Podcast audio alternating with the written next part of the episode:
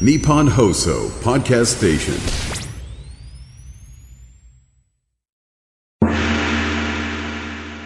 山下智博のとにかく明るい中国上上直播的天天正能量中国，天天正能量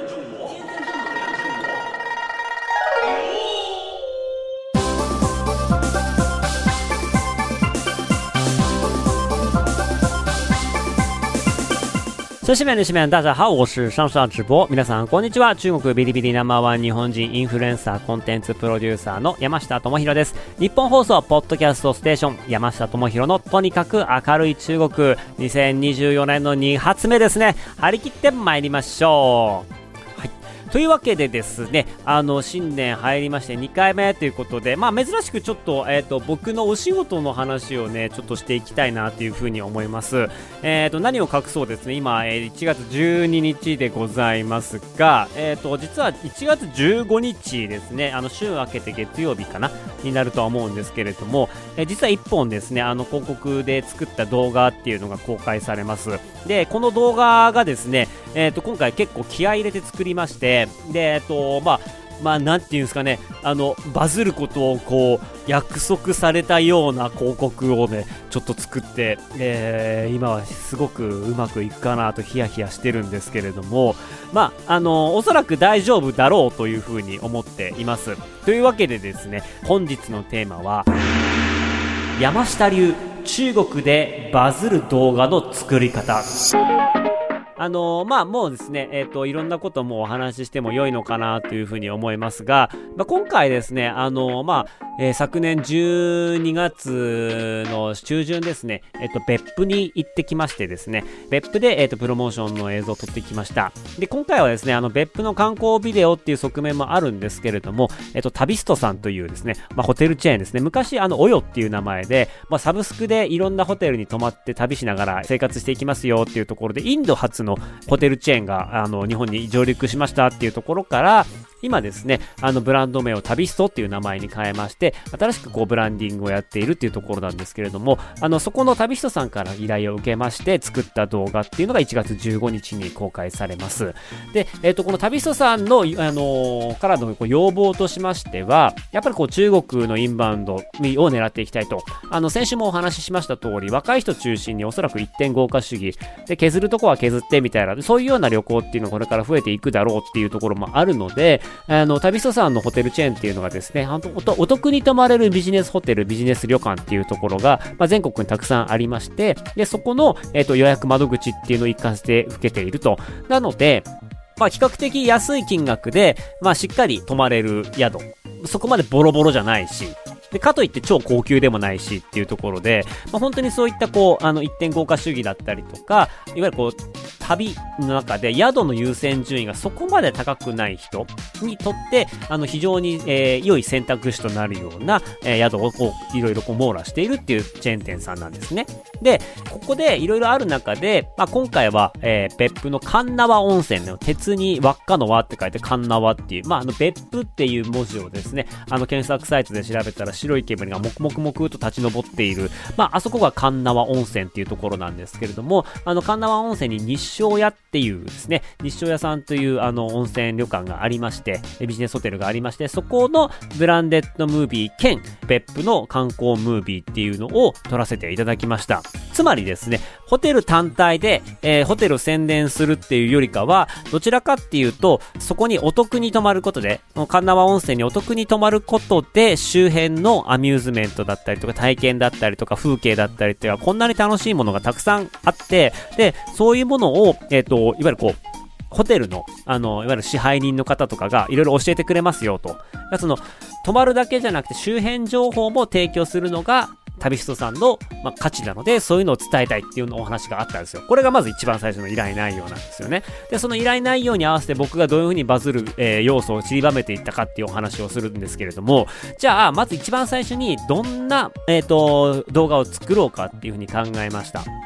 で、ここはですね、やっぱり普段の、あの、どこどこに行ってきましたっていうようなインフルエンサーの作るような動画っていうのは、まあ、あくまでもその人が主体に思うことであり、で、かつ、ただの、えっ、と、まあ、宣伝になりがちというか、えっ、と、その人のファンしか見ない。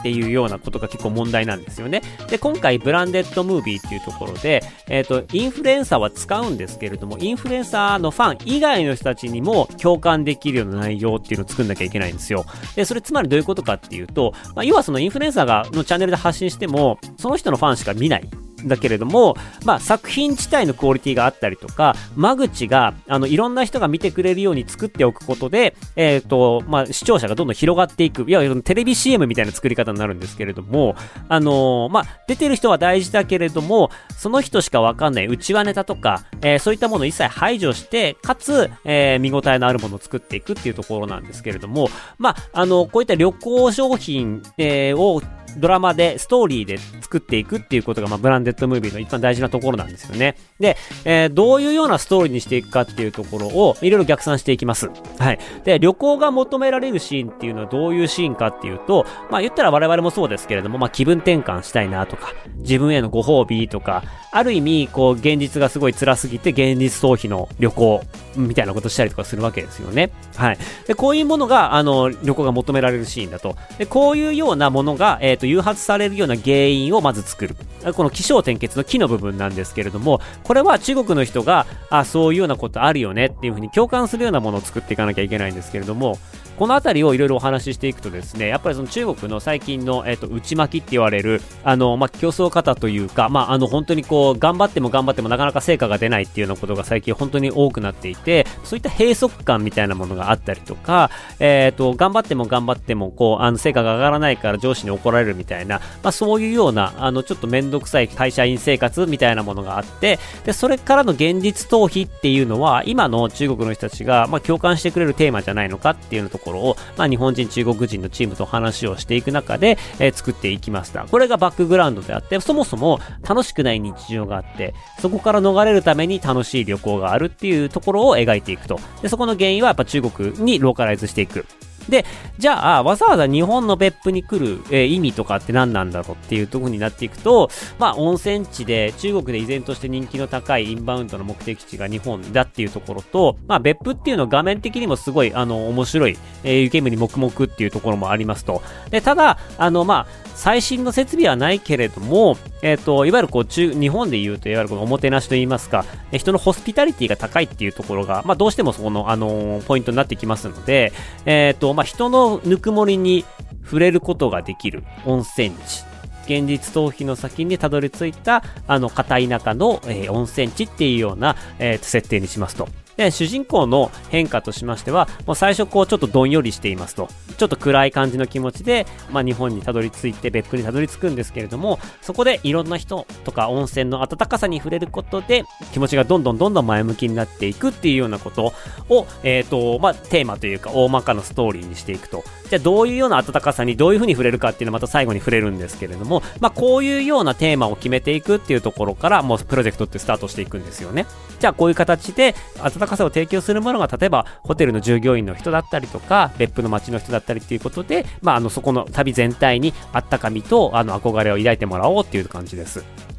で、じゃあ次どんな映像を作ろうかっていうようなお話なんですけれども、まあ、ここの中ではですね、僕以外にもインフルエンサーは使っていこうっていうところですね。あのー一番日本の地方自治体だったりとか、そういうプロモーションビデオで良くないところというか難しいところで言うと、クオリティめちゃめちゃ高いんだけど再生回数全然出ないっていうお話があります。で、これは、あのもう当たり前といえば当たり前で、あの、バズの元が全然入っていないっていうところが僕の中でも結論なんですよ。で、バズの元っていうのは、えいわゆるここで言うと、一つ目がインフルエンサーです。で、インフルエンサーを活用しないことには、えっ、と、インターネットの世界では、あ正直、自然由来のトラフィックは獲得できないと思ってくださいと。で、ただ、インフルエンサーを使うっていうのは、タレントを使うよりも、ちょっと読めないことがたくさんありすぎるわけですよね。いわゆるドラマを作りましょうって言ったところで、基本的にインフルエンサーさんの演技は正直期待してはいけない。で、えっと、でも演技とかそういったものにチャレンジしたい人はいるっていうのは事実とあって、してあって、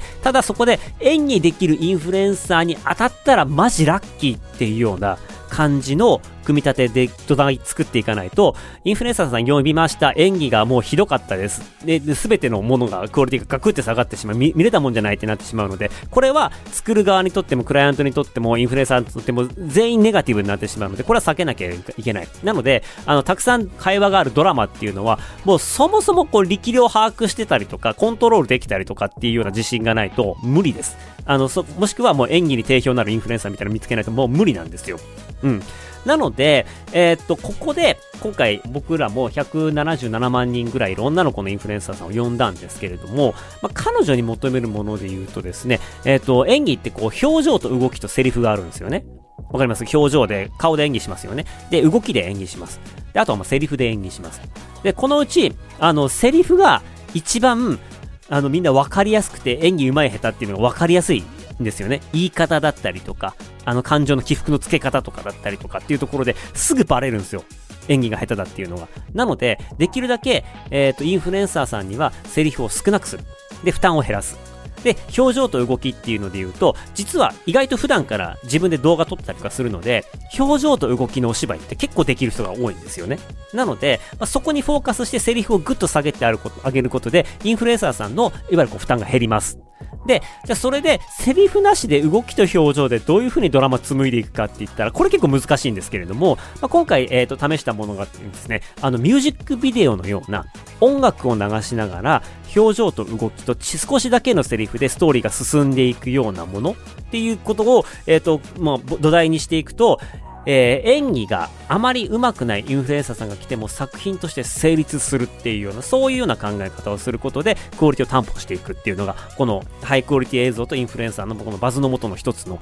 えっ、ー、と、1ですね。丸1ですね。で、二つ目なんですけれども、音楽ですね。えっ、ー、と、ミュージックビデオを使いましょうと。ミュージックビデオを作りましょうって考えたときに、まあ、音楽っていろいろ問題がありますと。何かっていうと、まあ、あの、音源の、えー、いわゆるこう、広告利用の部分ですね。ここに関しては、え、ー、と、やっぱ、あの、非常にこう、いろいろ乗り越えていかなければいけない壁がたくさんあります。で、かつ、えっ、ー、と、取り下ろしたりですとか、あの、この広告のために作ったりとかすると、どんな音楽が出てくるかわからないっていうのと、まあ、音楽制作まで時間がかかるので、非常に時間かかるんですよね。非常に手間がかかるっていうところが音楽の難しいところです。で、ただ、ここに関しては、実はですね、あの、僕がですね、中国現地から、中国の音源、中国語の音源の使用許可を取れる独自ルートが最近できまして、えー、そういうところからですね、あの、独自にライセンスで許可もらって、え、ー、と、まあ、その音楽を、まあ、広告で使えるような契約が結べるようになったので、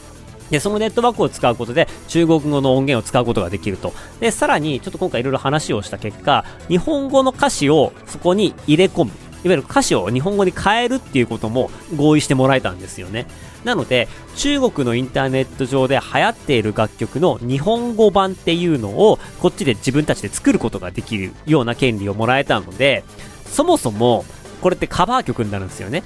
で、中国ですでにヒットしているっていうところが、もうすでにバズの元なんですけれども、あ、あの曲かと。あの曲の日本語版かと。でパターンが違うけれども、あの、言語が変わるとちょっと音の響きとか変わってきて、え、ー、と、中国の人たちにとってみると、日本語って結構柔らかく聞こえるみたいで、日本語カバーっていうの結構人気なんですよ。なので、あの、もうすでに中国でヒットしている曲を日本語に変えることができる。で、そもそもその楽曲を聴いたことのある人とか楽曲のファンがいるので、え、ー、と、この楽曲好きな人も見に来てくれるだろうっていうことで、これがバズの元の丸2番です。で、こういうところで音楽の問題解決していきますと。で、えっ、ー、と、その次ですね、バズの元丸3なんですけれど、これ誰が歌うっていう話になってくるんですよね。で、誰が歌うってなってきたときに、えっ、ー、と、実はですね、今回、あの、アサインしたのがですね、またまた中国で、えー、人気の、まあ本当に100万人近く、えっ、と、フォロワーがいる、まあ VTuber の方がですね、今ちょっと歌う予定でいてくれているんですけれども、まあそういった方がですね、え日本語がうま、うまい中国の方が、えっ、と、我々が作った日本語の楽曲を、えっ、と、歌ってくれるっていうところで、まあ彼女のコラボっていうところも入ってくるので、まあ、今の段階で私のファンと、えー、インフルエンサー、出演してくれる女の子のインフルエンサーのファンと、えっ、ー、と、楽曲のファンと、その VTuber のファンには、まあ、ほぼほぼ届いていくだろうと。で、おそらくこれで合計の登録者で言うと500万人ぐらいとかを超えていくレベルになるので、まあ、ここまで、いわゆるこう、アウトプットの部分の量を確保すると、あとは中身だって話になってくるんですよね。で、ここまで、あの、なかなか、あの、作っていくのも難しいところであるんですけれども、こういうものを全部用意した上で、じゃあ次どういう風な、あのスト、ストーリーになっていくのかっていうのがバズの元4です。で、これは、うんと、日本の宣伝になっていくんですけれども、まあ、別府の宿の良さとか、日本人の人の良さとか、えー、あったかさっていうのを、なんか僕らも感じるところあると思うんですけれども、なんか嫌みったらしく伝えてしまってはいけない。なんかその日本、日本人あったかいでしょ？みたいな。そういうような風にやってしまうと、逆になんだお前ら俺ら俺らのことディスってんのかと。なんかそういうような風に取られかねなかったりとか、まあそういった炎上のリスクもあったりとかっていうのもあるので、日本最高、日本最高みたいなことっていうのは、あまりやってはいけない。ところなんですよね。で、これは、あの、中国人が日本最高っていうのとはまた、あの、意味合いが変わってくるんですよ。日本人とか日本の企業が日本最高っていうとちょっと鼻についてしまうみたいな、そういうところってなんとなく皆さんもわかると思うんですけれども、まあ、ここはですね、まああの、出演している中国人のインフルエンサーは、えっ、ー、と、もう基本的にもこう彼女が主人公で、僕のね、シーンがね、えっ、ー、と、ドラマ今、あの、4分ぐらいの予定なんですけど、僕のシーンね、15秒ぐらいですよ。あの、基本的にこう裏方に僕は今回徹したんで、あの、基本的に女の子が主語になるんですけれども、まあそれでもまあ最新の注意を払って、えっ、ー、と、嫌味なく伝えるっていうところですね。で、それは何かっていうと、まあ新しいストーリーを作るっていうよりかは、まあ一個その中国の人たちの持っている、えっ、ー、と、まあ日本のステレオタイプを利用しようと。で、それは何かっていうと、落とし物の帰ってくる国、日本。っていうのは、まあ、あの、都市伝説みたいなところもあるし、まあ、ちょっとネタ化もしているので、まあ、こういったところを、えっ、ー、と、ちょっと、あの、主題にしていこうかなというふうに思って、えー、のストーリーを描きました。で、ストーリーの、まあ、あの、ざっくりとあらすじをこれからちょっとお話ししていきますと、えっ、ー、と、まあ、現実逃避のために別府にやってきた女の子の主人公がいましたと。で、えっ、と、最初はこう、なんか、あの、あまり楽しくなかったんだけれども、まあ、湯煙の上がり続ける神奈川温泉で楽しい時間を過ごして、いろんな人に会って、えいろんな体験をして、気分が晴れてきましたと。で、しかし、旅の後半、どこかでカメラを忘れたことに気づくんですね。あれ、カメラがねえぞと。カメラがないけど、どこで忘れたかが全然思い当たらない。うわ、最悪だと。で、そこでもうちょっとしゃあないかと思ってホテルに帰ることにしました。で、外はもうどんどん暗くなっていて、友達に愚痴りながら、ああ、もうもう最悪なんだよ。もう、せっかく気分転換に旅行来たのにカメラなくしちゃってさ、って言ってホテルに着きましたと。ホテルに着くとですね、支配人と近所のおばちゃんがですね、フロントにいるんですですけれども、なんとそのおばあさんの手にはですね、主人公のカメラがあるわけです。あら、それは私のカメラですと。ありがとうございますと。ああ、これあんたのカメラなのかいと。で、カメラを受け取った主人公、実はちょっと一個変なところに気づきます。それはですね、録画ボタンがチカチカと点滅していますと。あれと。これは何だと。どうやらずっと録画されていたみたいですと。で、録画を停止して、あの、再生してみると、主人公がカメラを忘れて、で、そこからもう一個の映像がスタートします。で、映像がスタートすると、あの、小さい女の子がですね、覗きに来て、あ、これ、あそこのお姉ちゃんが忘れてったカメラだよっていうような、そういうようなこう、主人公のカメラが宿に届くまでのいろんな人の手に渡ってそこに届いていくことになるんですけれども、その全てを実はカメラが記録していましたと。で、そのカメラから見える映像っていうのが、もう本当に、えっ、ー、と、ランダムな鼻の穴が見えるような おじいちゃんの鼻の穴が見えるような角度だったりとか、すごい無意識な角度で、えっ、ー、と、素の日本の人たちが、えー、映し出されていましたよ。で、その中でいろんな人が協力して、その落とし物を彼女に届けてくれましたっていうような映像がバーッと流れて、その、あの、主人公の女の子っていうのは、あ、そんな、こう、みんながこう、頑張って私にいろんなものを届けてくれたんだっていうようなことを感じ取って、あ、まあ、今回は別府に来てよかったなって、そういうようなあの、ストーリーの展開にしています。まあ、多分そんなにこう嫌みったらしくなく、あの、自然に、えー、いい話としてみんなに伝わっていくんじゃないかなっていうふうに思います。かつ、別に日本語がたくさん出てくるようなものじゃなくて、まあ、基本的にはもう人の顔だったり表情だったり動きだったりで、で、繋いでいくものなんで、まあ、日本の広告動画なんですけれども、まあ、中国語を最初の主人公は喋るんですが、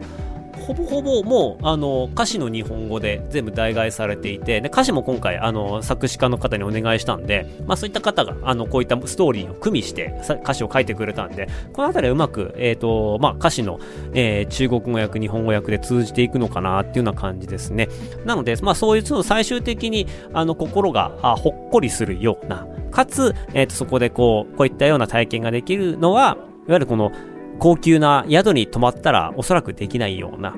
地域の人たちが元気でいる場所の、えー、血の通ったそういったあのリーズナブルな、えー、お得なホテルだからこそ起こり得るようなそういうような物語。要はそのお金払わなくたって素敵な経験はできるんですよ。高いお金払わなくたって素敵な経験はできるんですよ。っていうようなところに、まあ、落とすためにこういうようなストーリーにしてやりましたっていうのがこのバズの元の4ですね、まあ、こういった、えっ、ー、と美しい街並みと美しいストーリーっていうのは比較的、えっ、ー、と共感得やすくて広がっていくんじゃないかなというふうに思っています。もうこれで炎上したらもうもう目も当てられないですけどね。多分大丈夫だと思うんですけど。はい。でえっ、とさらにですねバスの元の5というところでこれがスタッフィングですね。えー、以前ですね、小樽の、えー、プランデッドムービーっていうところで僕が主演したやつとかっていうのあったんですけれども、あのー、スタッフに関しては基本的に全員日本人で撮ったんですよ。で、えっ、ー、と、まあ、あれはあれで良かったんですけれども、今回ですね、ひょんなことからですね、あの、在日の、えっ、ー、と、日本、えー、中国人の監督と中国人のプロデューサーと知り合う機会が、あの、僕の本当サロンで、えっ、と、知り合ったんですけれども、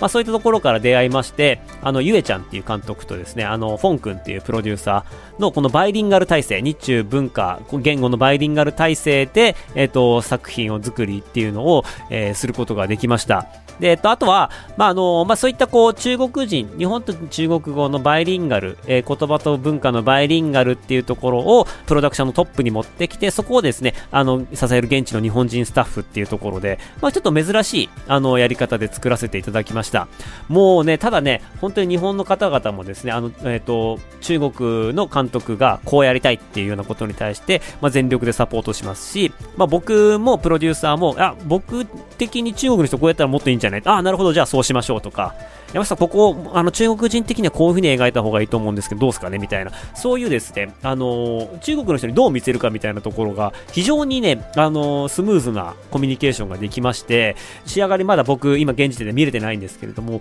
まあ、なかなかいいものになるんじゃないかなっていう風に思っています。はい。だからそんなわけでですね、バズの元が5個、えー、っと、いわゆるこう、インフルエンサーさんっていうところと、えー、っと、ミュージックビデオと、え、っと、歌う人。で、あとはストーリーとスタッフィングっていうところの、こういったものを、えっ、と、組み合わせていく。で、5個ぐらいこう積み上げていくとですね、あの、1つ2つが、えっ、と、滑っても、他のものでバズの元っていうところがまだゼロにならない限りは、こういうのってどんどんどんどんあの層になっているのでどれかが当たってくれればある程度の数字は伸びていくと。そういうような感覚を持って、えっ、ー、とインターネット上のコンテンツを作っております。まあただ今回ですねあのやりたいこととかねこの素敵なストーリーとか思いついてしまってあの本当は1日とかで撮らなければいけないあの撮影日程だったんですけれどもまあ撮りたいものを撮ろうって言い始めるとですねこの2日半かかってしまいましてねロケにねあのその結果ですねほぼほぼあの予算がもう使い切ってしまって 利益が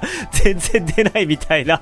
あの、そういうようなね、ちょっと意欲作になりました。はい。意欲作になりました。ちょっとあの、すいませんって感じですね。あの、もう僕の会社にとってはもうさ、あの、ごめんなさいって感じなんですけれども、はい。まあ、その分ですね、あの、いろんな思いだったりとか、えっ、ー、と、まあ、いろんなチャレンジングなこととかが詰まった意欲作になりました。1月15日の公開でございます。あの、ツイッターとか、えー、X とかでもですね、あの、しっかり、あの、皆さんにお知らせしていきますので、えー、もうその15 5日になりましたら、まあ、夜になると思いますけども、中国時間のだいたい6時とか7時かな、そのくらいに公開しようと思いますので、皆さんぜひ楽しみにしていてください。はい。あの、別府はですね、実は僕、あの、中国に行く前にですね、あの、2週間ぐらい滞在した、えことがあったりですね、あとは、ま、別府混浴温泉世界っていう、あの、アートフェスがあるんですけれども、あの、まあ、そういったところでですね、僕昔あの、ダンサーとして、えっ、ー、と、パフォーマンスをしたことがあったりですとか、結構ね、あの、別府とは縁があって、まあ、だいたい12年ぐらい前なんですけれども、まあ、その時に出会ったですね、あの、現地に住んでるおっちゃんとかが、えっ、ー、と、たまたま Facebook で繋がってたりとかもあって、エキストラにですね、そのおっちゃんに出てもらったりとか、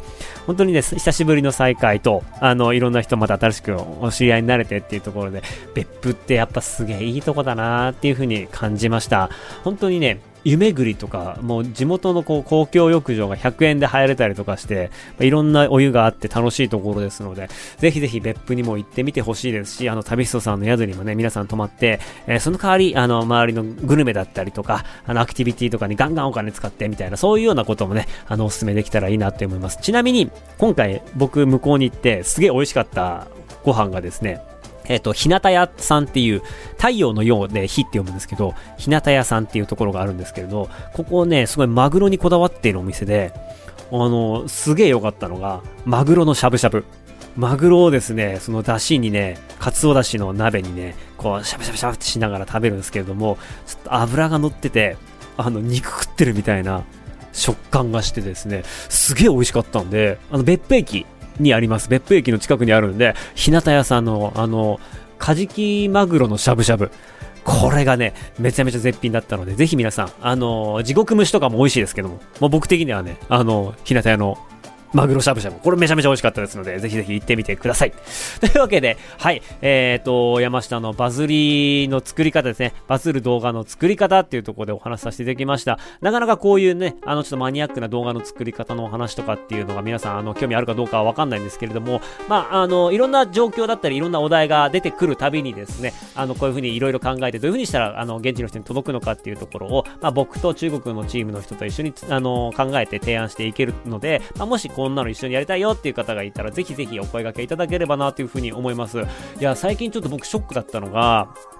あの、とあるクライアントさんに、あのー、そういうこう、映像作りたいですと。っていうところで、あの、うちのチームの、まあ、レースイ君っていう、あの、中国人のスタッフがいるんですけれども、まあ、彼と僕で、じゃあちょっと2本ずつ台本の案書いて、クライアントさんに選んでもらおうと。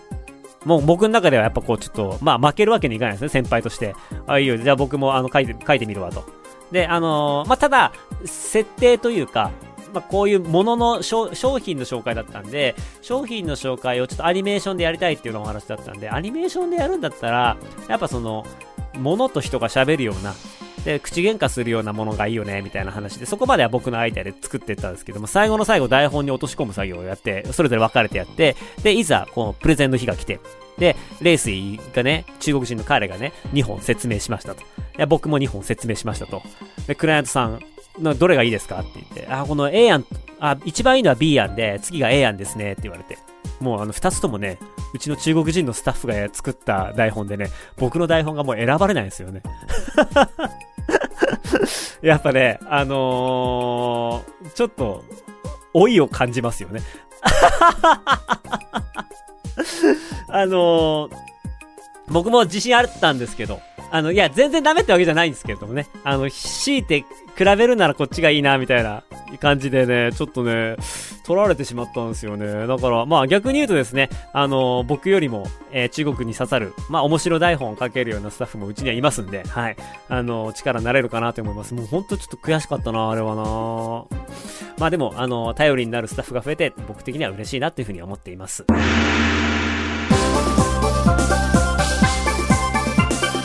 というわけでこの番組ではあなたからのメッセージもお待ちしております。番組への感想中国に関する取り上げてほしいテーマなどありましたらメールお願いします。メールアドレスは明るいアットマークオールナイトニッポンドットコム AKARUI アットマークオールナイトニッポンドットコムです。ここまでのお相手は山下智博でした。生だじゃシャツ在地園バイバイ。